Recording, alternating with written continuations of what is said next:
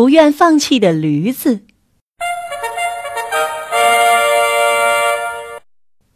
有一天，一个农夫把一头驴子不小心掉进了一口枯井里，农夫绞尽脑汁都无法把驴子救出来。几个小时过去了，驴子还在井里痛苦的哀嚎着。最后，这位农夫决定放弃。他想，这头驴子年纪大了，不值得大费周折去把它救出来。不过无论如何，这口井还是得填起来，否则看着驴活活饿死，太残酷了。同时，把井填起来也能预防其他的人或牲畜再掉下去。于是，农夫便请来左邻右舍帮忙，一起将井中的驴子埋了，以免除他的痛苦。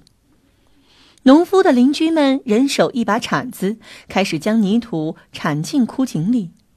当这头驴子明白自己的处境时，刚开始哭得很凄惨，但出乎意料的是，一会儿这头驴子就安静下来了。